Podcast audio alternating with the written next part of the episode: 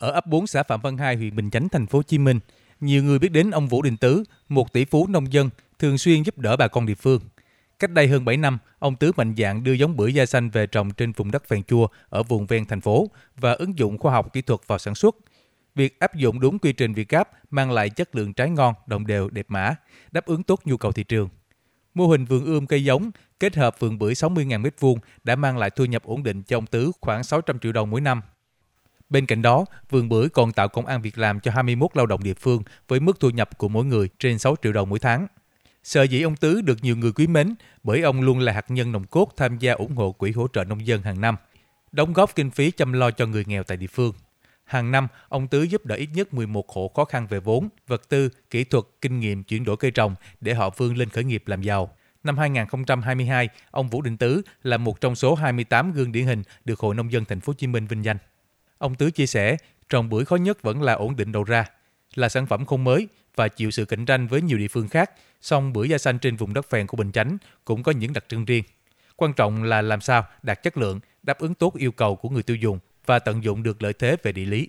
Trước mắt thì chất lượng trái ngọt, độ đậm hơn. Thứ hai là gần thị trường của thành phố Hồ Chí Minh tôi xác định thị trường thành phố Hồ Chí Minh vấn đề về tiêu thụ mà trái cây thì nó cũng ờ, tốt hơn. Với thứ hai là cái trái bưởi da xanh thì nó xếp vào cái hạng là trái thờ cúng của ngày mùng 1 trong rằm. Về cái, cái sản phẩm của mình là để cung cấp cho các ờ, hộ gia đình thờ cúng nhiều. Có một phần thì để tiêu thụ cho ngày Tết. Trong số những gương nông dân tiêu biểu trong hoạt động nông nghiệp đô thị ở thành phố Hồ Chí Minh, có chị Trần Thị Kiều Thơ ở khu phố 2 phường Bình Chiểu, thành phố Thủ Đức. Những năm qua, được tham gia các lớp sơ cấp nghề, chị Thơ áp dụng trồng bonsai, phôi bonsai, lan giống và nhân giống một số lan quý hiếm. Gom góp vốn liếng, chị Thơ xây dựng vườn lan và vườn trồng rau sạch trong nhà lưới theo phương pháp hữu cơ.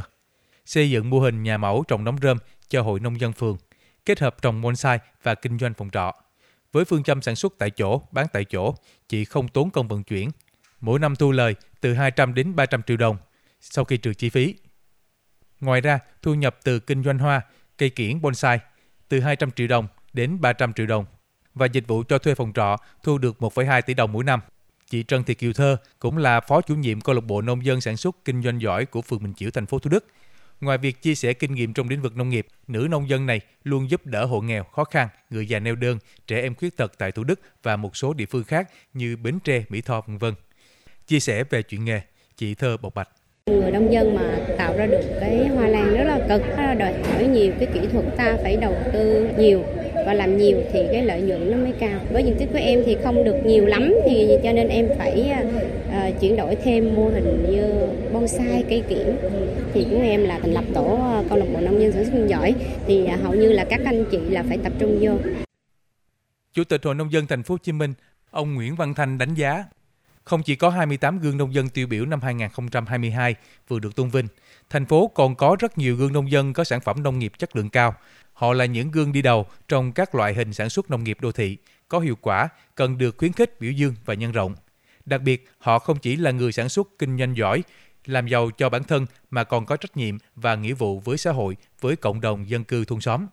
Quá trình phát triển để nông nghiệp thành phố theo hướng đô thị hiện đại bền vững, không thể không nhắc đến vai trò hội viên nông dân – nhân tố tích cực góp phần cùng thành phố phát triển kinh tế xã hội đảm bảo công tác an sinh. Trong thời gian tới, ngành nông nghiệp và các cấp hội sẽ tiếp tục đồng hành hỗ trợ nông dân về vốn. Với quỹ hỗ trợ nông dân hiện có khoảng 135 tỷ, đủ đáp ứng cho nhu cầu vay vốn, phát triển sản phẩm sạch, chất lượng cao, đảm bảo sức khỏe và thân thiện với môi trường. Việc xây dựng chương trình giới thiệu sản phẩm tiêu biểu với những sản phẩm mới, chất lượng cao hàng năm cũng đang được thực hiện nhằm hỗ trợ nông dân, các đơn vị sản xuất nông nghiệp. Ông Nguyễn Văn Tuổi, Phó Giám đốc Trung tâm dạy nghề và hỗ trợ nông dân thuộc Hội nông dân Thành phố Hồ Chí Minh cho biết.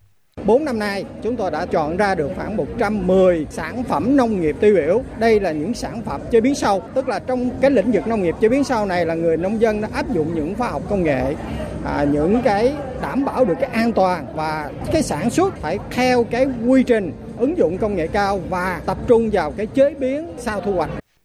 Năm 2022, có 1 phần 3 trong số 30 sản phẩm nông nghiệp của các nông dân tiêu biểu thành phố là sản phẩm chế biến sâu. Đây là tín hiệu đáng mừng cho ngành nông nghiệp đô thị của thành phố. Trong xu hướng phát triển sản phẩm nông nghiệp chế biến sâu để tăng cường tiêu thụ và nâng cao giá trị sản phẩm từ bàn tay, khối óc và tâm huyết của người nông dân trong thời hội nhập.